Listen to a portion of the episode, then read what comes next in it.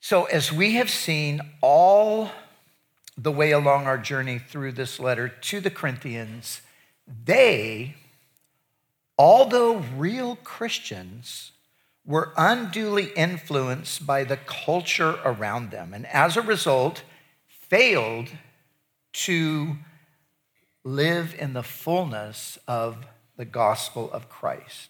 The final example of their folly is seen here in their denial of the resurrection from the dead. This denial was rooted in the ongoing influence of Greek philosophical ideas that they were enamored by. And we've seen this over and over as we've studied this epistle. They were, they were very much attracted to the, the philosophical mindset of the day, and they also had a deep desire to be accepted by the culture at large. And that, that just shows up over and over again in this letter.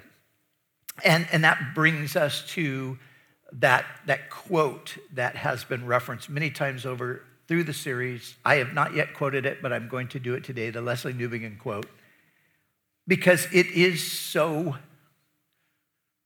it, it, it is reality. It is the, the issue that the church is always faced with. The choice for the church in every age will always be will our identity be shaped by scripture or by culture?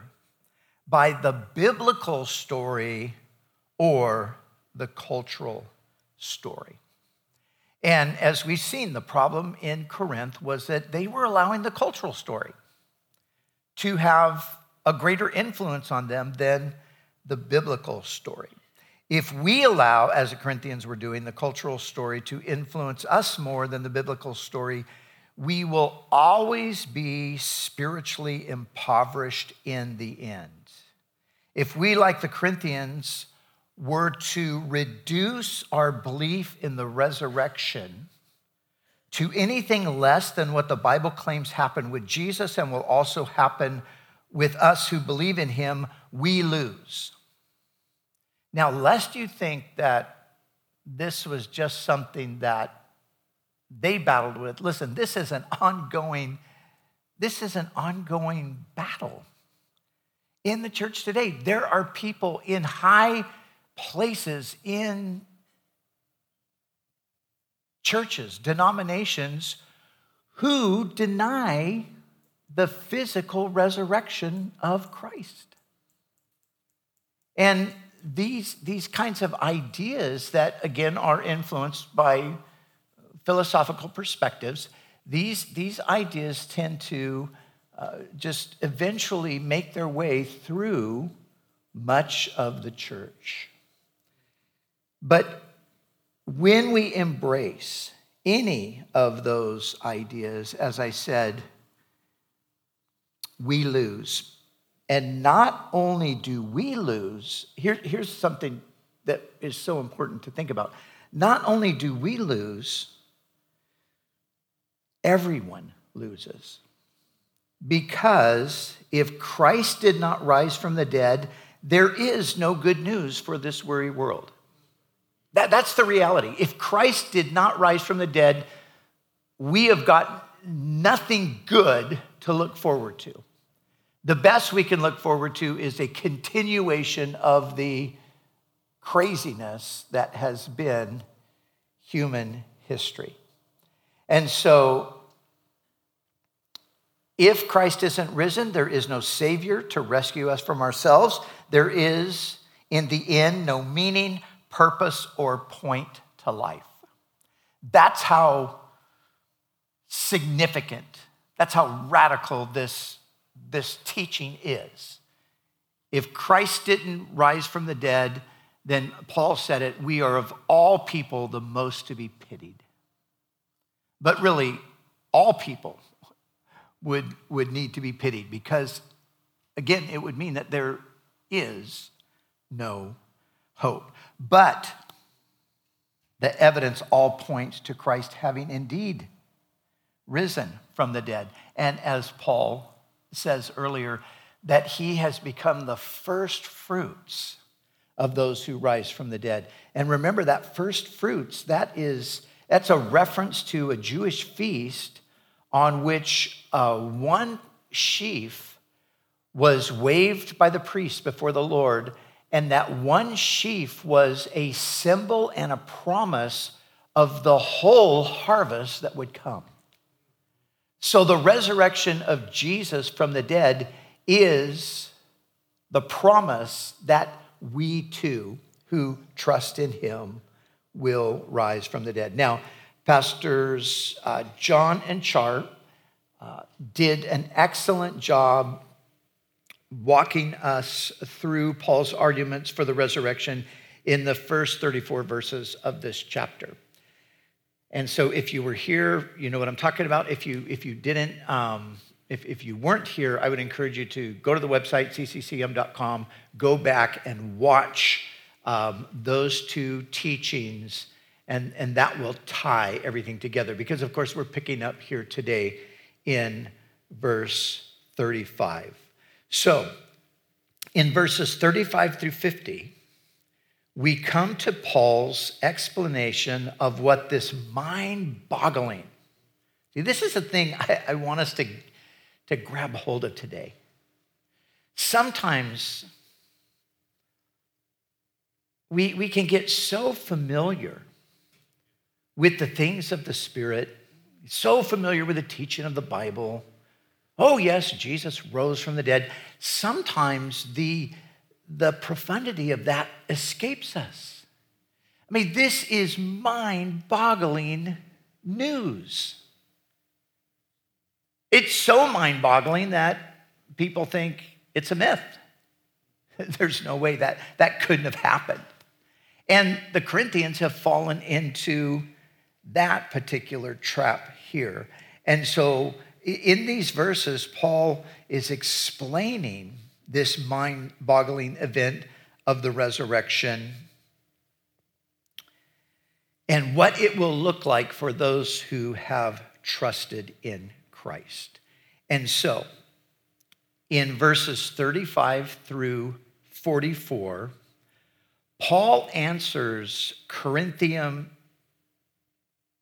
Corinthian skepticism and sarcasm with a lesson from nature. Look at verse 35. But some will ask, and I, I think we can understand here that they're asking sarcastically. They're asking in unbelief. They're asking with the presupposition that everybody knows this kind of thing could never happen. And so, but someone will ask, how are the dead raised?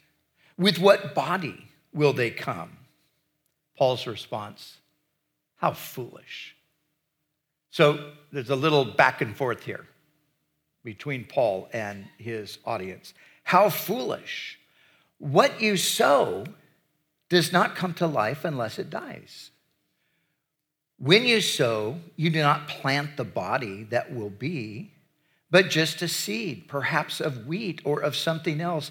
But God gives it a body as He has determined, and to each kind of seed, He gives its own body. So, in other words, Paul's saying this, this idea that you just think is completely beyond reality, Paul says we see this all around us in nature. So he's wanting to show them that this isn't as far fetched as they might be thinking it is at this point. Because just look around, look at nature. We see that what you, what you plant, the seed that you put into the ground, is not what comes out. And so he goes on in verse 39 Not all flesh is the same. People have one kind of flesh, animals have another birds another, and fish another. There are also heavenly bodies and there are earthly bodies, but the splendor of the heavenly bodies is one kind, and the splendor of the earthly body is another. The sun has one kind of splendor, the moon another, and the stars another, and star differs from star in splendor, so will it be with the resurrection of the dead. The body that is sown perishable, it is raised imperishable. It is sown in dishonor, it is raised in glory. It is sown in weakness, it is raised in power. It is sown a natural body, it is raised a spiritual body. Now, remember the Corinthians, these former pagans, these Gentiles, these idol worshippers, they're not the, the first people to have a problem with this idea of the resurrection. Remember the group known as the Sadducees. The Sadducees were kind of the counterpart to the Pharisees. And in, in the situation during the time of Jesus, both of them were religious parties. One was a conservative religious party, that was the Pharisees, and the other was a more liberal or progressive religious party, that was the Sadducees. And the Sadducees did not believe in a resurrection. And remember, perhaps, that story where they come to Jesus and they bring this hypothetical situation about this woman who marries this man, and then the man dies, and then she marries his brother, and then the brother dies, and then she goes through seven brothers. And so they're, they're trying to show the absurdity of a resurrection. There can't be a resurrection. It would create so much confusion if there was a resurrection. For example, who would she really be married to, having been married to all seven of them? But Jesus said this to them He said, You err greatly because you do not know, number one, the scriptures, and number two, you don't know the power of God. And you know, I would say that those questioning the resurrection today, those doubting it, those insisting that, you know, this isn't really a real physical resurrection, this was more just um, a spiritual kind of a resurrection or just an idea of resurrection that we're uh, to embrace. Those do, people do not know the scriptures of the power of God. And so Paul just walks us through this, this um, journey, in a sense, through some natural examples of the resurrection. You plant a seed, it goes into the ground, it dies, and then a body springs forth. The body is not like the seed, although there's a relationship. You know, we've, we've probably all done this. We've probably all planted some sort of a bulb or some sort of a uh, seed, you know, where you, uh, especially uh, like a, like a bulb of a, of a nice flower. You know, you look at this thing and it's just so like, this, this is going to be a flower? how is that going to happen? Well, Paul's likening our current situation to what is going to be in the future. You, you look at us now and you think, well, how could this be? this, this glorious thing that's being talked about here? Well, in just the same way that that, that bulb can be uh, transformed into a glorious, beautiful flower. Now, as we go into the next verses, Paul says, in verse 45, he says, So it is written. So he, he points them to, to nature first, just like, hey, this, this is happening all around you. But then he, he goes to scripture. So it is written, the first man, Adam, became a living being, the last Adam, a life giving spirit. The spiritual did not come first, but the natural, and after that, the spiritual. The first man was of the dust of the earth the second man is of heaven. As was the earthly man, so are those who are of the earth. And as is the heavenly man, so are those who are of heaven. And listen to this just as we have borne the image of the earthly man, so shall we bear the image of the heavenly man. Wow, that, that verse right there, I, this is a verse that has just grabbed my heart for, for decades. It, because the, it's an expression of absolute certainty. As, as sure as you have borne the image of the earthly man, Adam, we are the descendants of Adam. And as sure as we have borne his image, we will one day bear the image of the heavenly man. But the way Paul spells it all out here, I just think it's so brilliant. You know, the, but the natural comes first and then the spiritual. So he's really, uh, you know, despite their skepticism and sarcasm, he's really quite graciously just explaining to them, you know, this isn't all that complicated. Surely it's amazing. Surely it's miraculous, but we're dealing with God. You think of Paul when he was preaching to um, one, of, one of the Roman officials. And he said, Why would you think it something strange that God should raise the dead?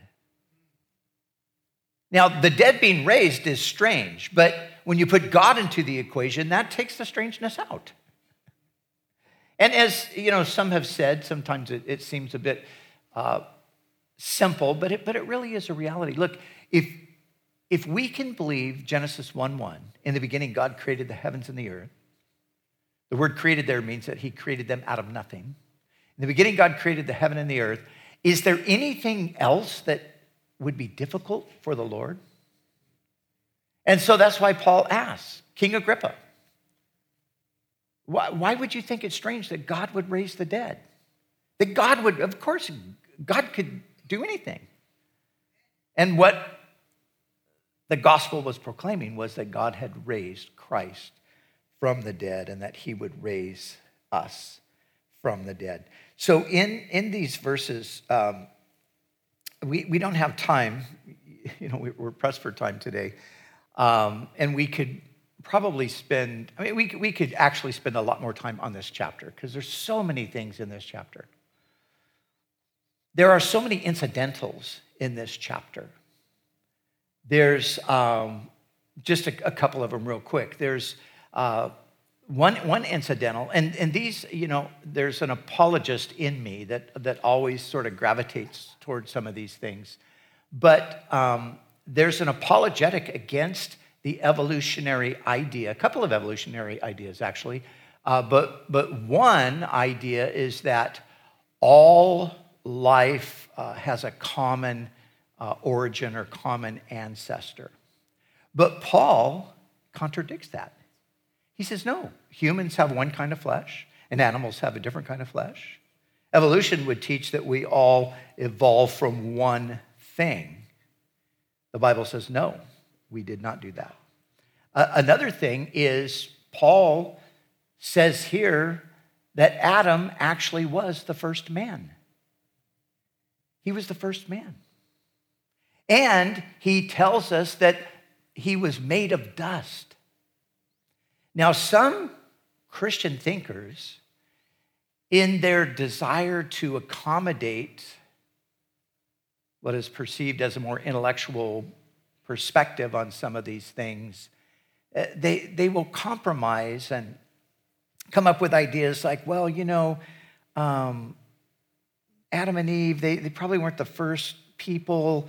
Uh, there was, you know, they probably were actually uh, part of a Neolithic race that, that existed, and yet at a certain point in time, God sort of just touched them and he made them aware of his presence. And, and that's how they came into existence because we know that there couldn't have just been two people. And, and you know, I mean, certain theologians who who dabble with liberal ideas, they, they come up with these kinds of suggestions. But the problem is, Paul says that not only was Adam the first man, but he was made of the dust. He, did, he was not a descendant from a Neolithic race. He was not just a hominid that at some point God enlightened. No, he was made of dust, just like Genesis said, and just like Jesus taught. So, point being, there are so many things that we could delve more deeply into here. But, but what I want us to see before we move into verse 50 is I want us to just think for just this moment about, again, bearing the image of the heavenly man. Bearing the image of the heavenly man. As sure as you're sitting here today, as sure as you're in a body that you uh, was passed down to you from generation to generation, beginning with Adam, as sure as that is, is a reality, you will bear in the future the image of the heavenly man.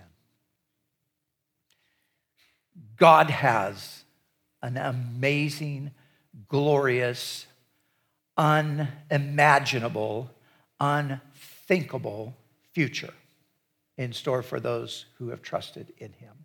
And Jesus is the first fruits of that. He's, he's the one.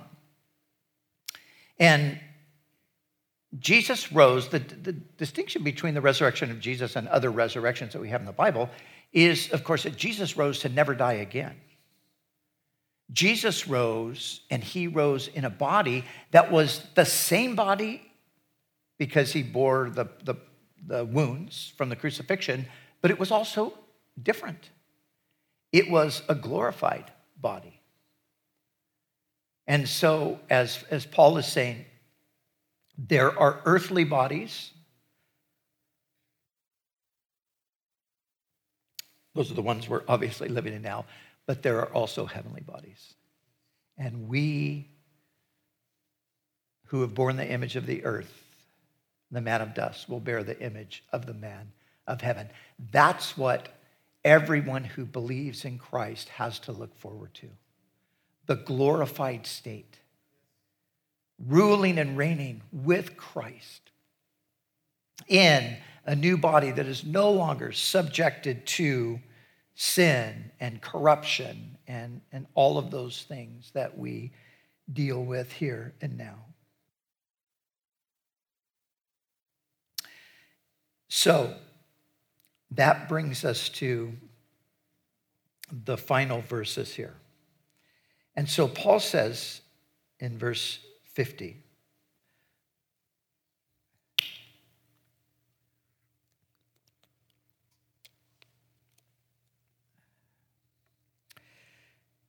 He says, I declare to you, brothers and sisters. So, this is, he's sort of, in a sense, he's summing it up, but then he's transitioning. He says, I declare to you, brothers and sisters, that flesh and blood cannot inherit the kingdom of God, nor does the perishable inherit the imperishable.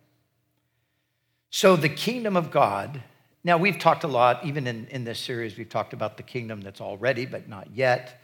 Uh, we are part of the kingdom. We've entered into the kingdom. Jesus said the kingdom of heaven is at hand, and so forth. And so, in, in one sense, the kingdom is here, but in its ultimate sense, the kingdom isn't here. And what Paul is also telling us is that the kingdom, in its ultimate sense, uh, cannot be entered into um, by flesh and blood. So he then says this He says, Listen, I tell you a mystery. We will not all sleep. And just note, when Paul says sleep, he's talking about dying.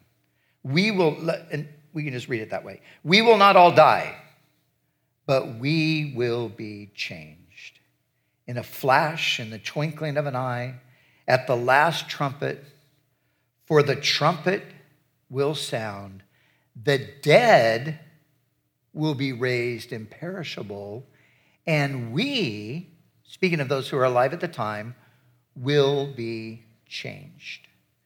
Now, there's a few things here that we need to consider.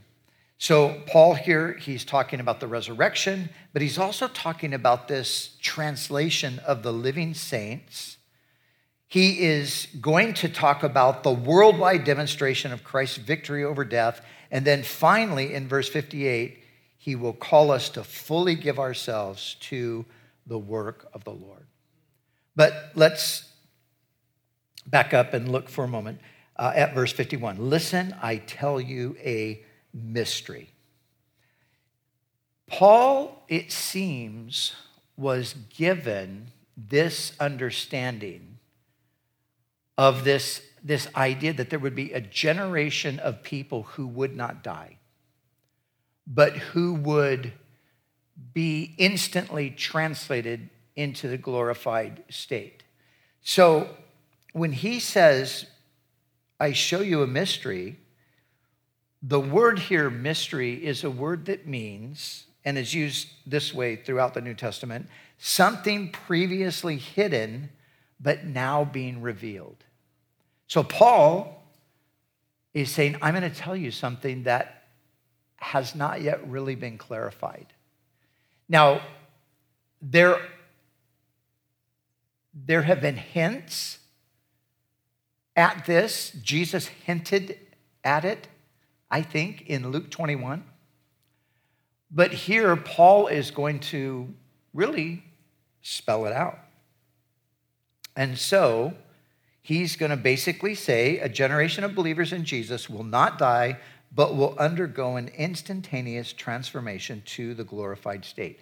There's one other place in the New Testament where Paul describes this event here. And it's in 1 Thessalonians chapter 4, verses 13 through 17. And uh, let me, let me read it. He says, Brothers and sisters, we do not want you to be uninformed about those who sleep in death, so that you do not grieve like the rest of mankind who have no hope. For we believe that Jesus died and rose again and so we believe that God will bring with Jesus those who have fallen asleep in him. According to the Lord's word, we tell you that we who are still alive, who are left until the coming of the Lord, will certainly not precede those who have fallen asleep. For the Lord himself will come down from heaven with a loud command, with the voice of the archangel, and with the trumpet of God, and the dead in Christ will rise first. After that, we, Paul's assumption is that that could happen in his lifetime, um, we who are alive and are left will be caught up together with them in the clouds to meet the Lord in the air, and so we will be with the Lord forever. Now, the words caught up in verse 17 here um, in the Latin translation, uh, the word that's used is the word that we get our English word rapture from. So this is a rapture text. But this is a, a, a parallel passage to 1 Corinthians 15. Paul is essentially saying the same thing in both passages, but he's, he's saying them in, in a bit of a different context. But there's obviously some, um, the context is similar as well because the question is for the Thessalonians, the question is what about the people that have died? The Lord hasn't come back yet, and some of our brothers and sisters have died. So, in their minds, they're thinking that, well, they, they've missed the kingdom. And so Paul is saying, no, they haven't missed the kingdom and they we will not precede them in other words when uh, when christ returns they will be raised and when we talk about resurrection just know this resurrection always refers to the bodily resurrection it's always the body so people often ask this question well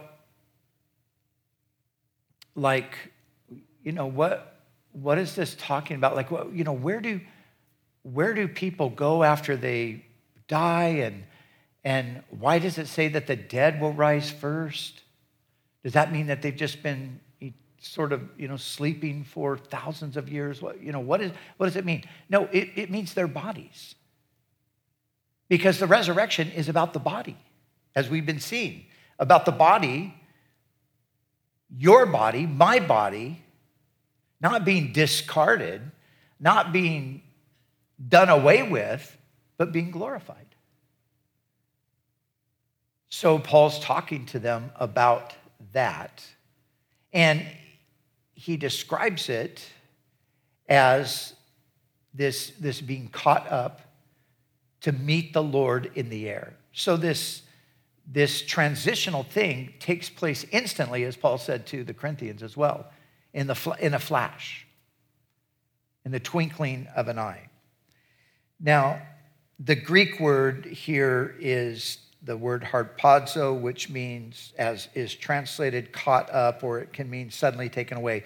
But this is what I want us to see. The point isn't as much on being taken away as it is on being immediately translated to the glorified state. And I think it's, it's important that we see that.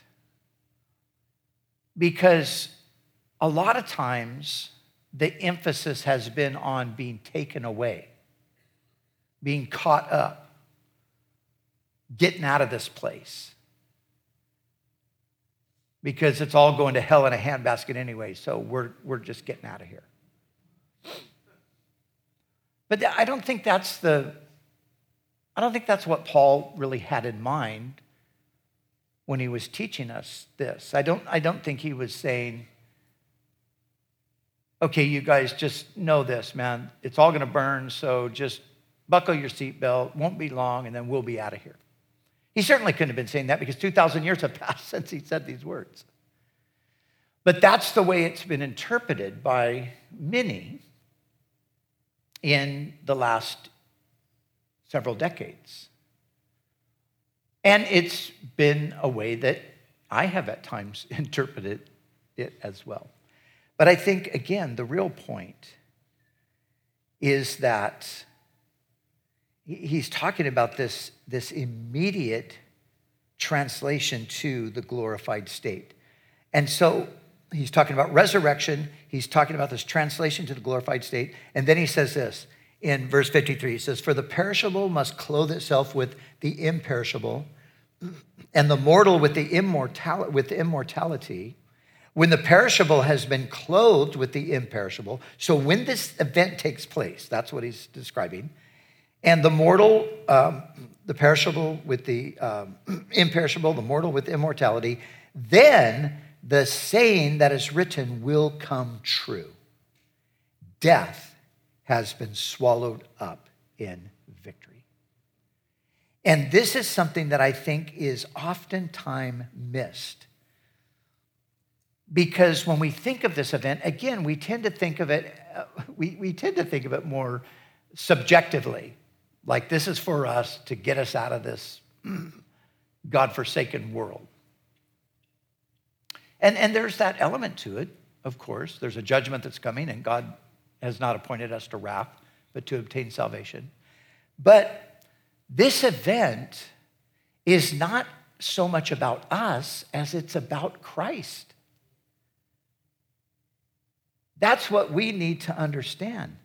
What this event is going to do is it's going to display the victory of Jesus over death to all the world. Now, think about this. There were, in comparison, relatively few people who experienced encountered the resurrected Christ. We know from earlier in the chapter, Paul says that one, you know, 500 people saw him at one time. Uh, that, that's amazing. But in comparison, there were relatively few. The gospel has gone out historically. People have responded to the gospel by believing that Christ rose from the dead. But we know by and large, the vast majority of the world, if they even think about Jesus at all, when they hear about the resurrection, they just dismiss that as a fable. This event is going to be God's vindication, in a sense, of his son. This event is going to display to the world the victory of Christ over death. And so it is a fulfillment of the amazing promise of God through the prophet Hosea. The Lord spoke through Hosea chapter 13, verse 14, and he said this I will ransom them from the power of the grave, I will redeem them from death. O death, I will be your plagues. O grave, I will be your destruction. Paul is saying when this event happens, when people all around the world simultaneously are translated into glory immediately, then this saying will come true. This will be the demonstration. And of course, at the return of Christ, it will be an even more crystal clear uh, demonstration of his victory over death.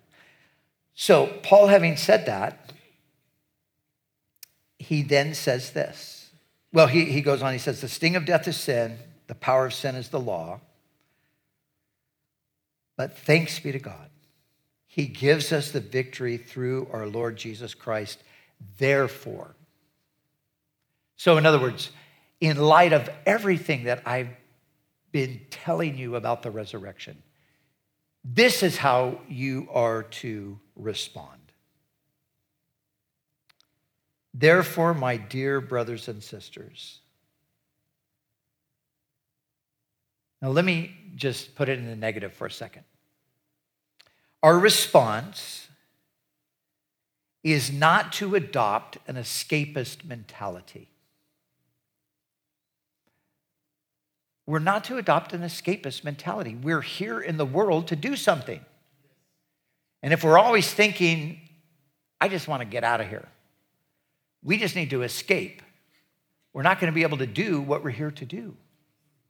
So we don't want to adopt an escapist mentality, nor should we be sitting around trying to put all the pieces of the end times puzzle together.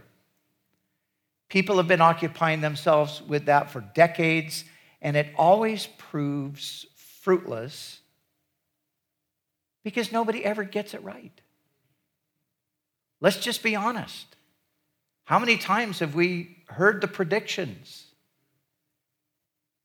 and been told the scenarios? And this is how it's all going to unfold, and this is how it's all going to happen, and then everything in the world changes. And so we got to come up with another interpretation.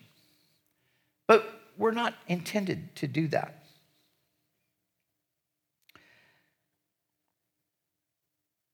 We're not to make predictions about the Lord's return. This is something that He has put in His own time.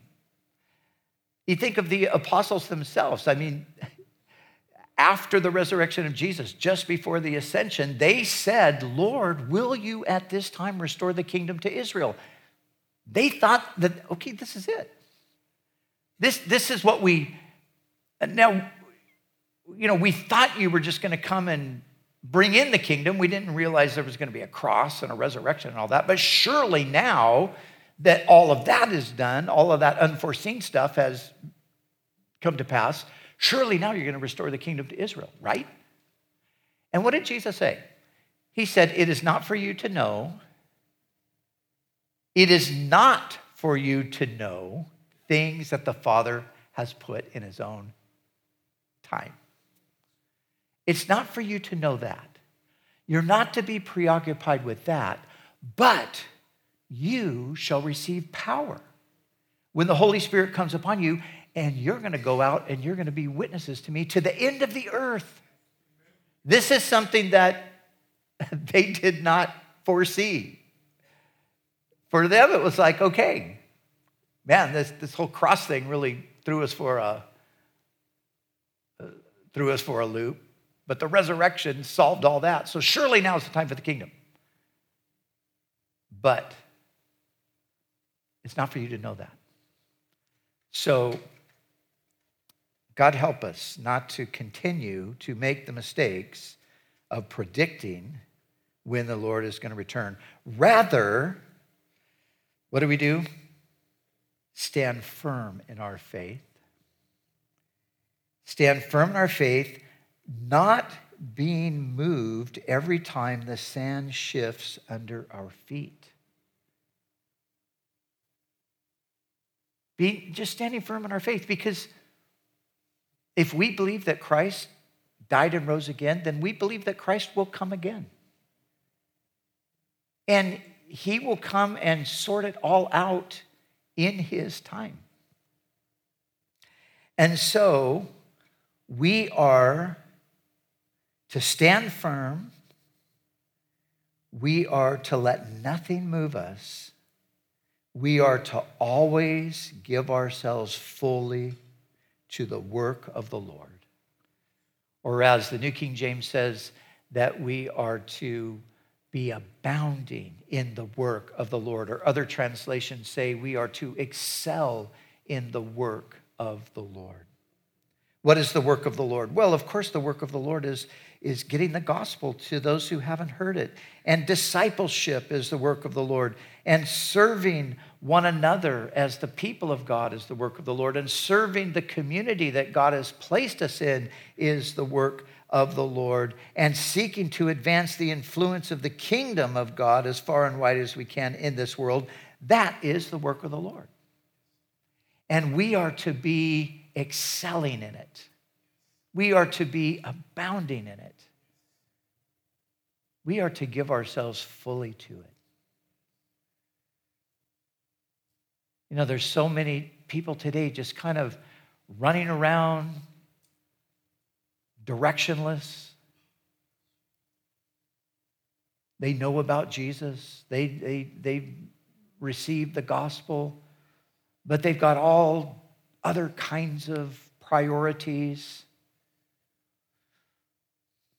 Paul says, give yourself fully. Give yourself fully to the work of the Lord because you know that your labor in the Lord is not in vain. Our labor in the Lord is not in vain. Whatever you do for Jesus, he sees it. He appreciates it. And one day he's going to reward us for it. So give ourselves in light of all this. This is this is again Paul's conclusion. In light of all this, let's let's give ourselves fully to the work of the Lord. You're, you're never gonna regret doing that. At the end of your life, you're never gonna say, I shouldn't have served the Lord as diligently. But of course, many often say, I wish I would have done more. I wish I would have been more serious. Let's not be that group of people. And so, Lord, we thank you. We thank you for this great, amazing promise of the resurrection, the glorified body, the translation of the saints, Lord. We who are alive, if it's us, if it's our generation, hallelujah. Lord, that's amazing. If it's another generation, then it's okay because, Lord, it, in the end, it's all the same. Raised in glory, bearing the image of the heavenly man. That's our destiny. Oh, how we thank you for that. Lord, help us to fully give ourselves to you.